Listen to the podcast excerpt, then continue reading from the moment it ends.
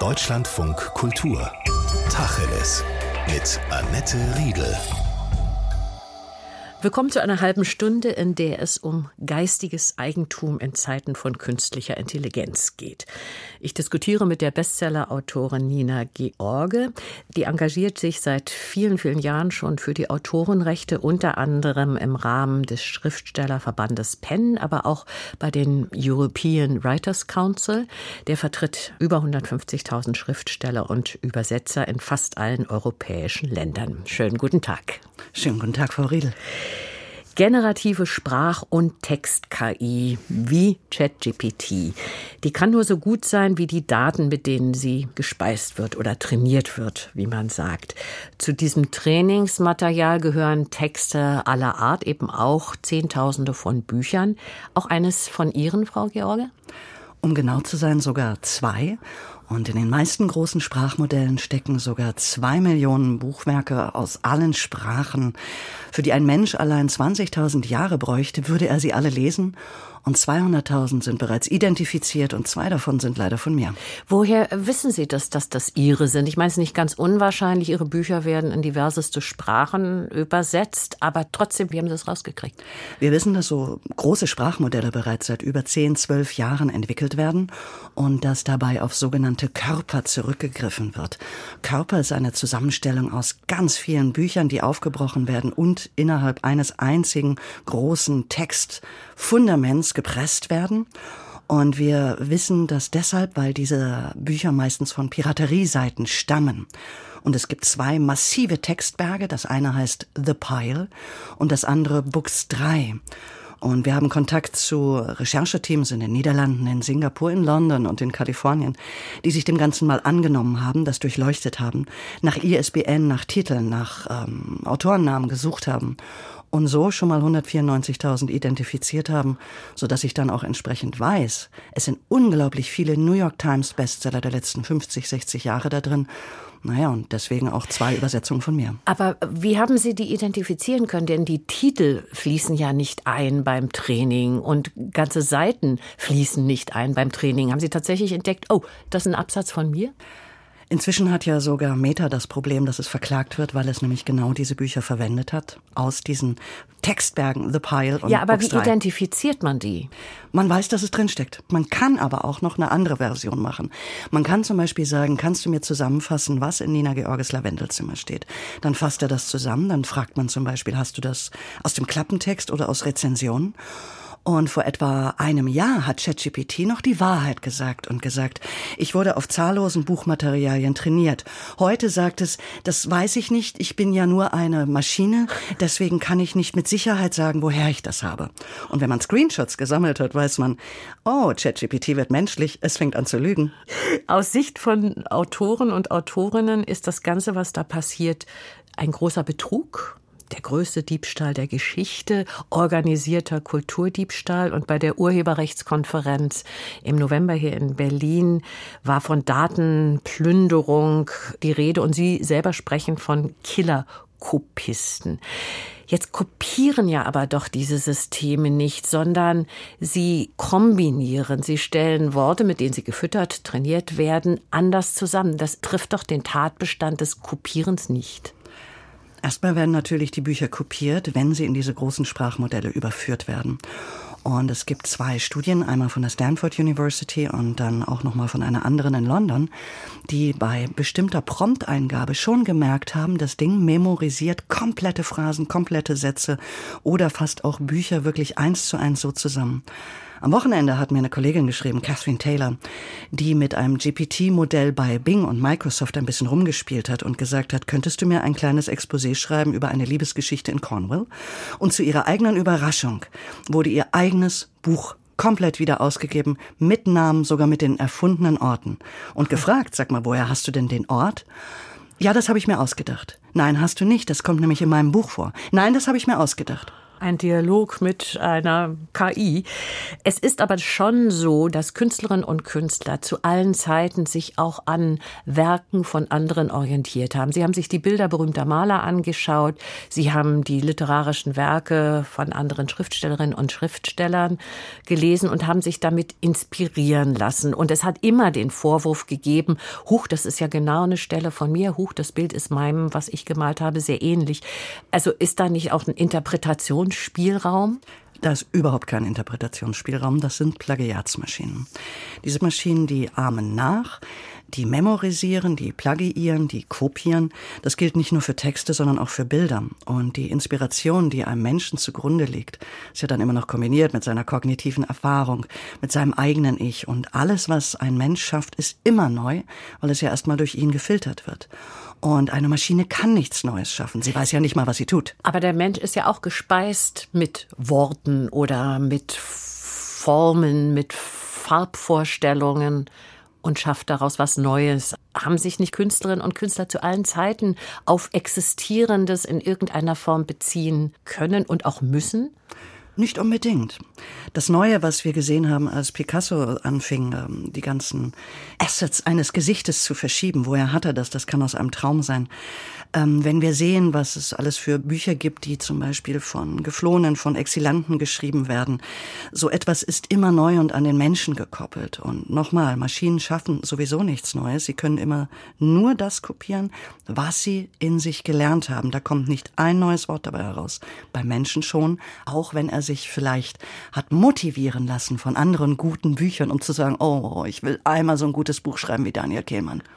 Urheberrechtlich betrachtet ist für Sie das größte Problem bei dem, was wir jetzt besprechen, dass es sich auf nicht legale Quellen bezieht. Also wenn das Trainieren aus legalen Quellen sich speisen würde, dann wäre es in Ordnung? Ich mache jetzt mal eine Fangfrage im umgekehrten Sinne an die Moderatorin. Wer bezahlt Autoren für ihre Arbeit? Die Konsumentinnen und Konsumenten, die Leserinnen und Leser? Niemand bezahlt Autoren für ihre Arbeit. Wenn ich mich hinsetze und über Jahre zum Beispiel etwas schreibe oder recherchiere, durch die Gegend reise, um herauszufinden, wie es da riecht und wie es dort aussieht. Für meine Arbeitszeit, für meine Stunden, für meine Seitenzahl, Qualität werde ich nicht bezahlt. Ich werde immer nur dann bezahlt, wenn mein Werk genutzt wird. Das kann ein Verkauf sein, das kann eine Laie sein, das kann eine Übersetzung sein oder das kann maschinelles Lernen sein. Das heißt, wenn ich davon rede, was ist daran urheberrechtlich bedenklich, dann ist es, es wurde nicht die Nutzung bezahlt, sie wurde nicht erlaubt, plus natürlich die Quellen sind aus Piraterie, plus das, was dabei rauskommt, tendiert dazu, in meinen Markt einzugreifen, den ich mir mühsam erobert habe, um Menschen, die schreiben, zu ersetzen. Das können Schriftsteller sein, aber auch andere. Das heißt, es sind zwei Knackpunkte. Zum einen legal, illegal, also ob es Quellen sind, deren Nutzung nicht gegen Gesetze verstößt. Aber es geht nicht nur darum und um die Transparenz, es wissen zu wollen, es geht schon auch darum, wenn die mit meinen Daten trainieren, dann will ich dafür verdammt nochmal bezahlt werden. Und vielleicht ist das jetzt genau der Punkt einzuhaken, um zu sagen, wir müssen aufhören, Musikwerke, Buchwerke, Kunstwerke zu versachlichen und es Trainingsdaten zu nennen. Das ist sozusagen aus dem Giftschrank des Marketings von OpenAI, was leider auch PolitikerInnen übernommen haben, diese Sprache, und gleichzeitig die Maschinen zu vermenschlichen, in denen wir behaupten, dass sie Werke kreieren oder schreiben oder Bilder kreieren. Das tun sie nicht. Und für mich geht es in der Tat um den Input. Was kommt rein? Und natürlich, wie gehen wir mit dem um, was der Output ist? Was kommt dabei raus? Denn es geht ja nicht nur um uns Autoren und Autorinnen, es geht ja auch um Bürger und Bürgerinnen, die ebenfalls beklaut wurden. Jetzt haben Schriftstellerinnen und Schriftsteller versucht, das gerichtsnotorisch zu machen. Es gibt oder gab in den USA eine Klage, die ist vor dem Bundesgericht gelandet, gegen den Google-Mutterkonzern Alphabet. Und diese Klage wurde abgewiesen mit der Begründung, es bestünde keine ausreichend große Ähnlichkeit mit dem Werk eines Künstlers, um Verletzungen von Rechten darzustellen. Im Moment regnet es Klagen im Mutterland der sogenannten künstlichen Intelligenz, die ich manchmal auch künstliche Idiotie nennen möchte, dass sie einfach nur auf Wahrscheinlichkeitsrechnungen beruht und nicht mal weiß, was es dort fabriziert. Bei dem Alphabet-Fall haben wir es mit den ähm, Klagen von zwei Freundinnen von mir zu tun, Sarah Silverman und Carla Ortiz. Das sind Bildkünstlerinnen. Gerade Carla macht unglaublich viel im Games-Bereich. Die hat die Avengers gemacht, äh, Warcraft ähm, und noch zwei, drei andere Sachen auch für Hollywood. Und ihre Klage haben sie relativ früh eingereicht auf Ähnlichkeit zu ihren Bildern. Und der Bundesrichter hat im Moment gesagt, also, werte Dame, ich gebe Ihnen teilweise recht, aber ein anderer Teil, was den Output angeht, die Ähnlichkeit, da bitte ich Sie nochmal nachzuarbeiten, was Sie jetzt tun, um diese Klage nachzuarbeiten. Parallel hat aber gerade auch wieder Alphabet damit zu tun, dass erneut Klage gegen sie eingereicht wurde, weil nachgewiesen wurde, dass auch sie, The Pile und Books 3, das sind diese Textberge, von denen ich vorhin sprach, verwendet wurden. Gleichzeitig läuft auch eine Klage gegen einen anderen Tech-Giganten, nämlich gegen Meta. Das ist der Mutterkonzern von Facebook. Und deren künstliche Intelligenz heißt Lama. Und da geht es wieder um zwei Ebenen, auf denen geklagt wird. Und das muss man, glaube ich, auch versuchen auseinanderzuhalten. Die eine Ebene ist das Training die Verwendung, um die KI zu füttern, damit sie überhaupt funktionieren kann. Und die andere Ebene ist das, was sie ausspuckt. Also was die Nutzer auf ihre Anfragen hin bekommen. Ist beides ein urheberrechtliches Problem? Denn das, was ausgespuckt wird, dafür kann ja eigentlich niemand mehr Autorenschaft beantragen. Fangen wir mal beim Input an. Was ich so, wenn es nicht so tragisch wäre, sehr lustig finde, ist, dass die Anwälte von Meta, dem Mutterkonzern, wirklich gewarnt haben, benutzt nicht The Pile und Books 3. Das ist urheberrechtlich höchst bedenklich. Ihr verletzt damit Rechte von Menschen, die das erarbeitet haben. Und die haben sich nicht drum gekümmert, das in ihr großes Sprachmodell gesteckt.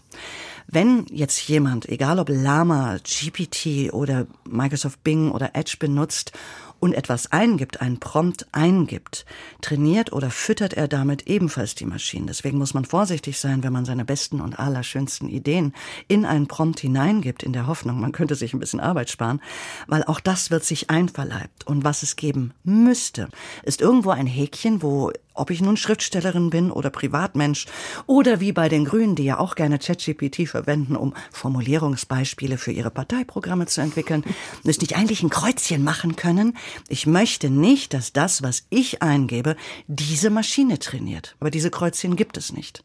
Aber das wäre dann ein Ansatz, das Urheberrecht, was existiert, an neue Verhältnisse in Zeiten von ChatGPT und Co. anzupassen, indem man sagt, es muss ein Widerspruchsrecht geben. Ein Widerspruchsrecht auf jeden Fall für den Input und was den Output angeht. Da stehen wir so ein bisschen davor und sagen, es hat ja kein Mensch geschaffen, sondern eine Maschine hat mit Wahrscheinlichkeitsrechnung eine Buchstabensuppe zusammengerührt. Und wir, verführbar wie wir sind und vermenschlichend, wie wir das mit vielen Maschinen tun, glauben, sie kommunizieren kommuniziert, aber dabei ist das eine Simulation. Hat ein Mensch das nicht geschaffen, gibt es kein Urheberrecht, gibt es kein Urheberrecht, gibt es keinen Vergütungsanspruch. Im Prinzip gehören diese Texte auf einmal allen. Und wenn man sich fragt. Sie sind gemeinfrei. Das sie ist, sind gemeinfrei. Ich, der Spezialausdruck dafür. Exakt. Sie sind gemeinfrei. Sie gehören damit jedem und allen.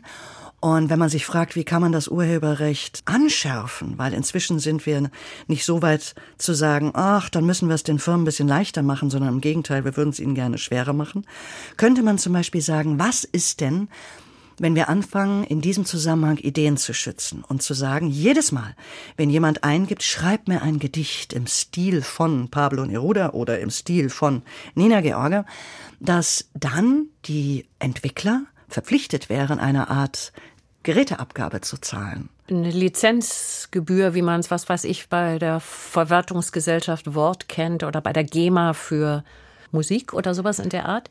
Das wäre eine Überlegung, wobei die oberste Überlegung muss immer lauten, würden Autoren und Autorinnen wirklich wollen, dass von ihren über Jahre erarbeiteten Stil oder Werken eine Maschine profitiert, die sie ersetzen sollte?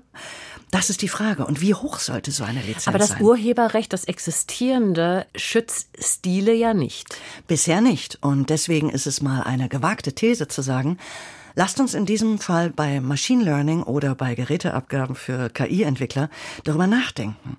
Und wenn wir es beiseite legen und sagen, nee, das Quatsch, dann ist das Quatsch, aber man muss es einfach mal aussprechen, denn wir stehen ja an einem Punkt in der Evolution, wo wir plötzlich auch um Wahrhaftigkeiten streiten, um Bedeutung streiten.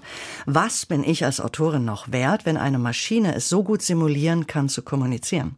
Und das ist wahrscheinlich eine der Hauptsorgen, dass das an Wertigkeit verliert. Sie hören Deutschland von Kultur. Wir reden Tacheles mit der Bestsellerautorin Nina George, die sich schon für Urheberrechte eingesetzt hat, bevor ChatGPT und andere Text-KI die Dinge aufgemischt haben. Es wird immer wieder betont, dass das, was ein Textroboter nicht kann, ist Individualität, Autonomie, Verantwortung übernehmen, Willen, Freiheit und so weiter. Deshalb kann aber ein Text, und das ist vielleicht auch die Gefahr aus Sicht von Autorinnen und Autoren, ja trotzdem gut sein.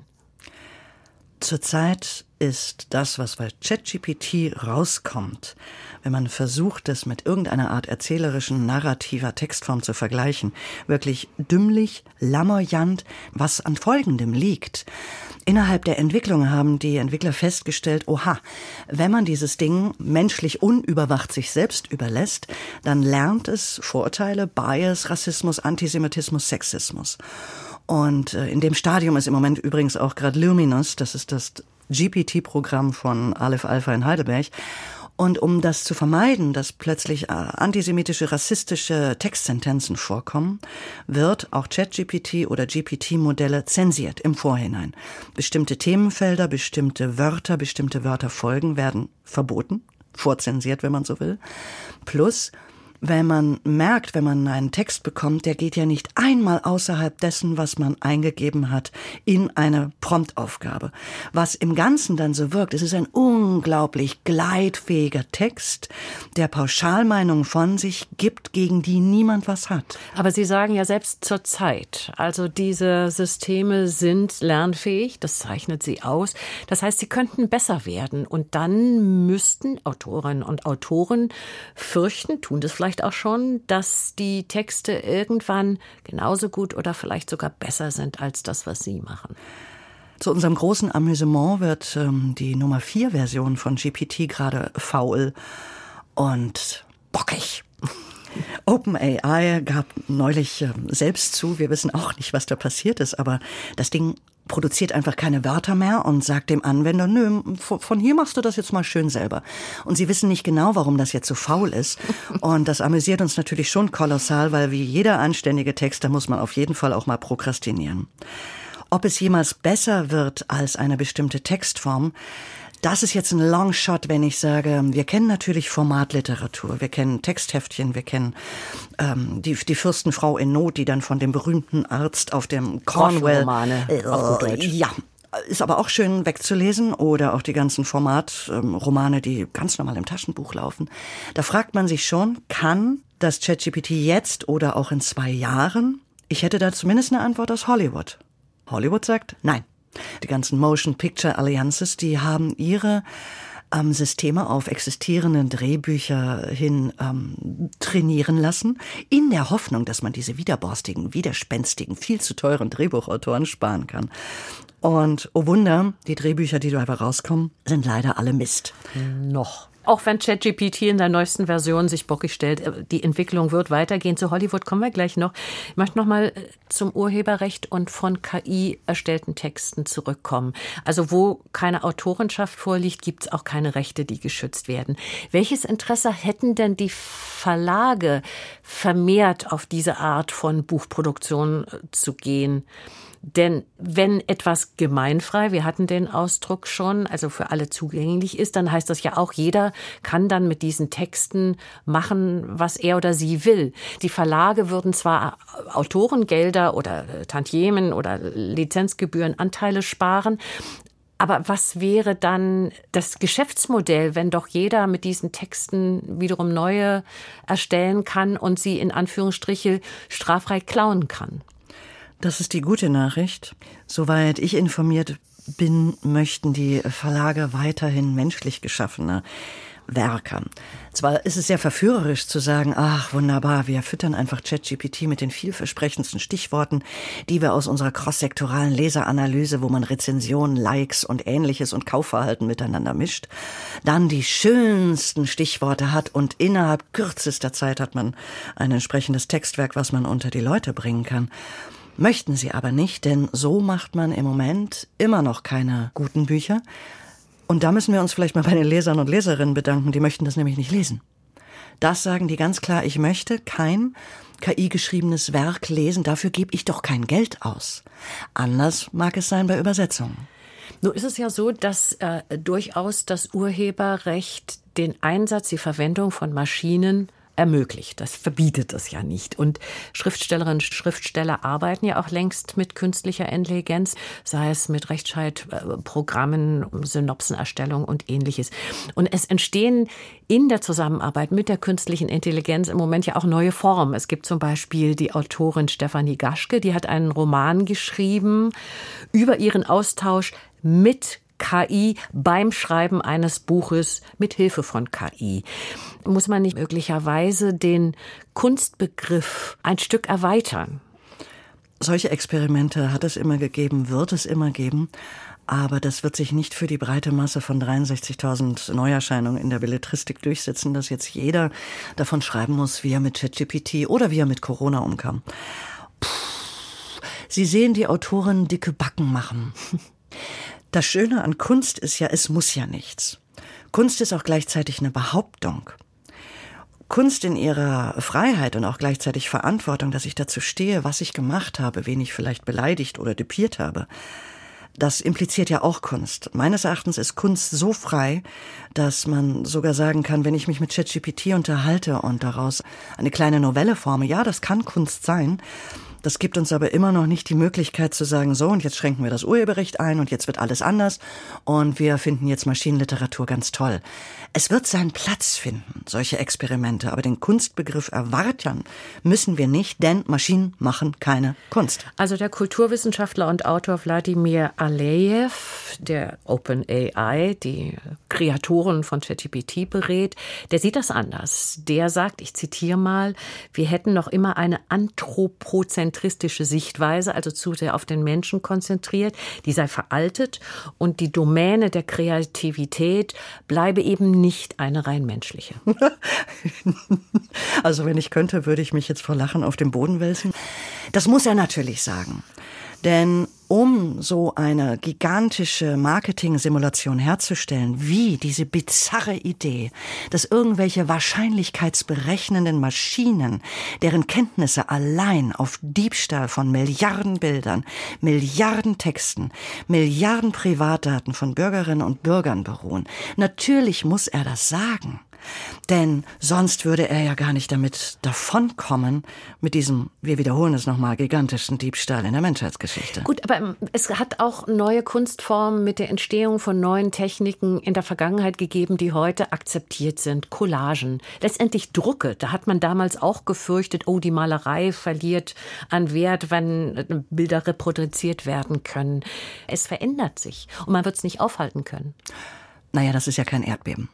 Selbstverständlich kann man Dinge aufhalten, indem man mitgestaltet, indem man Kritik daran anbringt.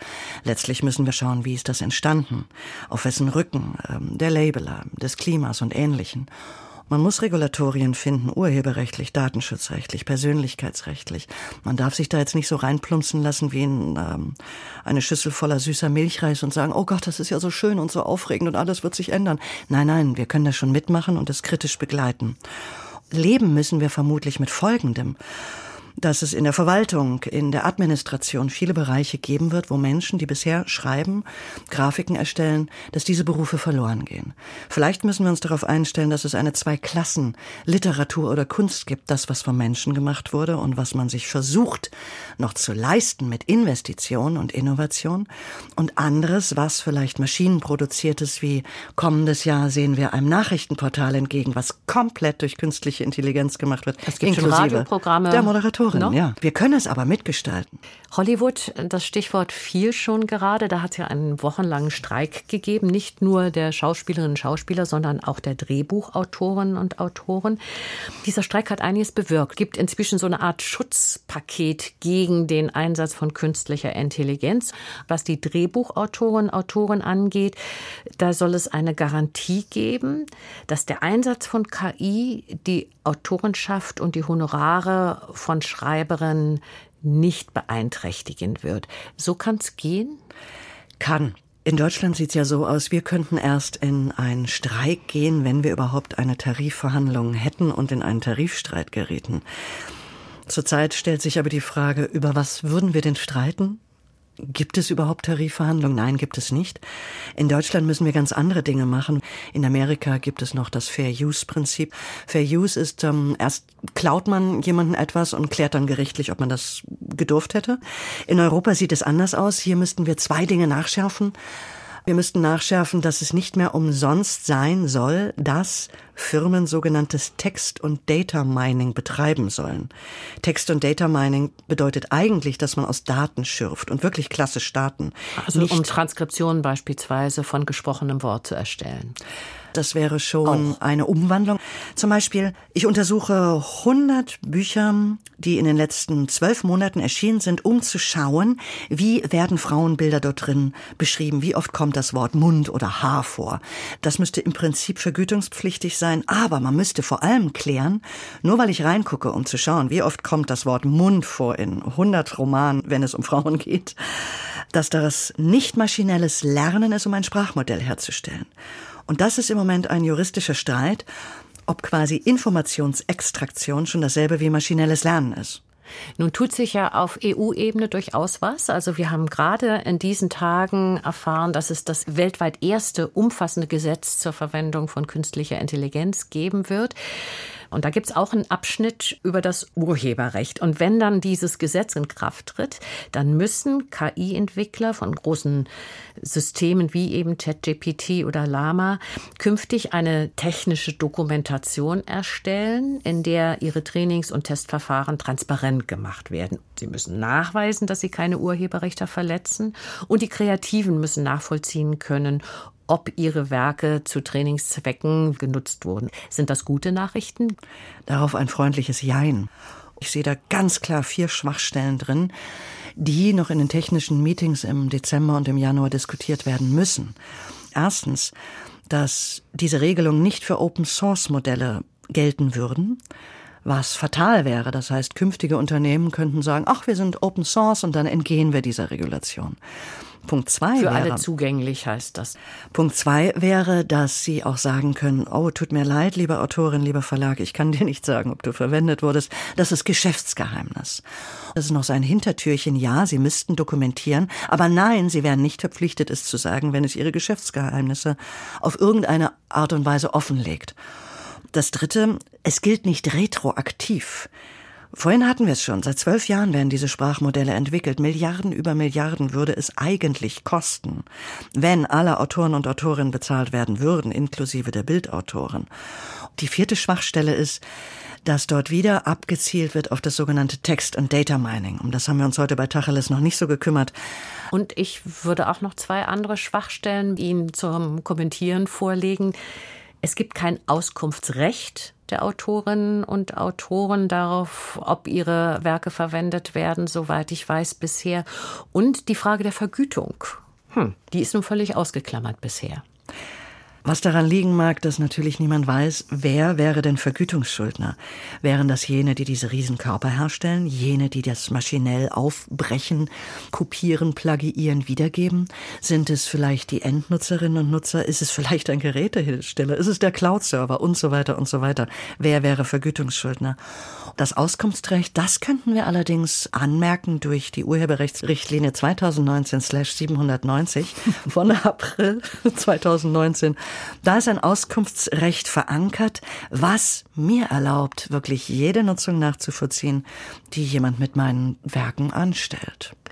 Fürchten Sie, das Urheberrecht könnte irgendwann komplett obsolet werden? Ich denke, dass es in der DNA jedes freischaffenden Künstlers liegt, sich überhaupt gar nicht zu fürchten. Ich denke, das Urheberrecht ja für jeden da, nicht nur für professionelle Kulturschaffende. Und es manifestiert ja drei Dinge, die wesentlich sind für Sie, für mich, für jeden, der uns heute zuhört. Erstens, meine Gedanken sind frei. Niemand kann sie zensieren. Zweitens, meine Gedanken gehören mir. Ich muss gefragt werden, bevor irgendjemand etwas mit ihnen anfängt. Und drittens, meine Gedanken sind auch integer. Sie dürfen nicht verändert werden oder von jemand anderen verwendet werden, sodass das eigentlich auch ein Freiheitsrecht ist, ein humanistisches Menschenrecht.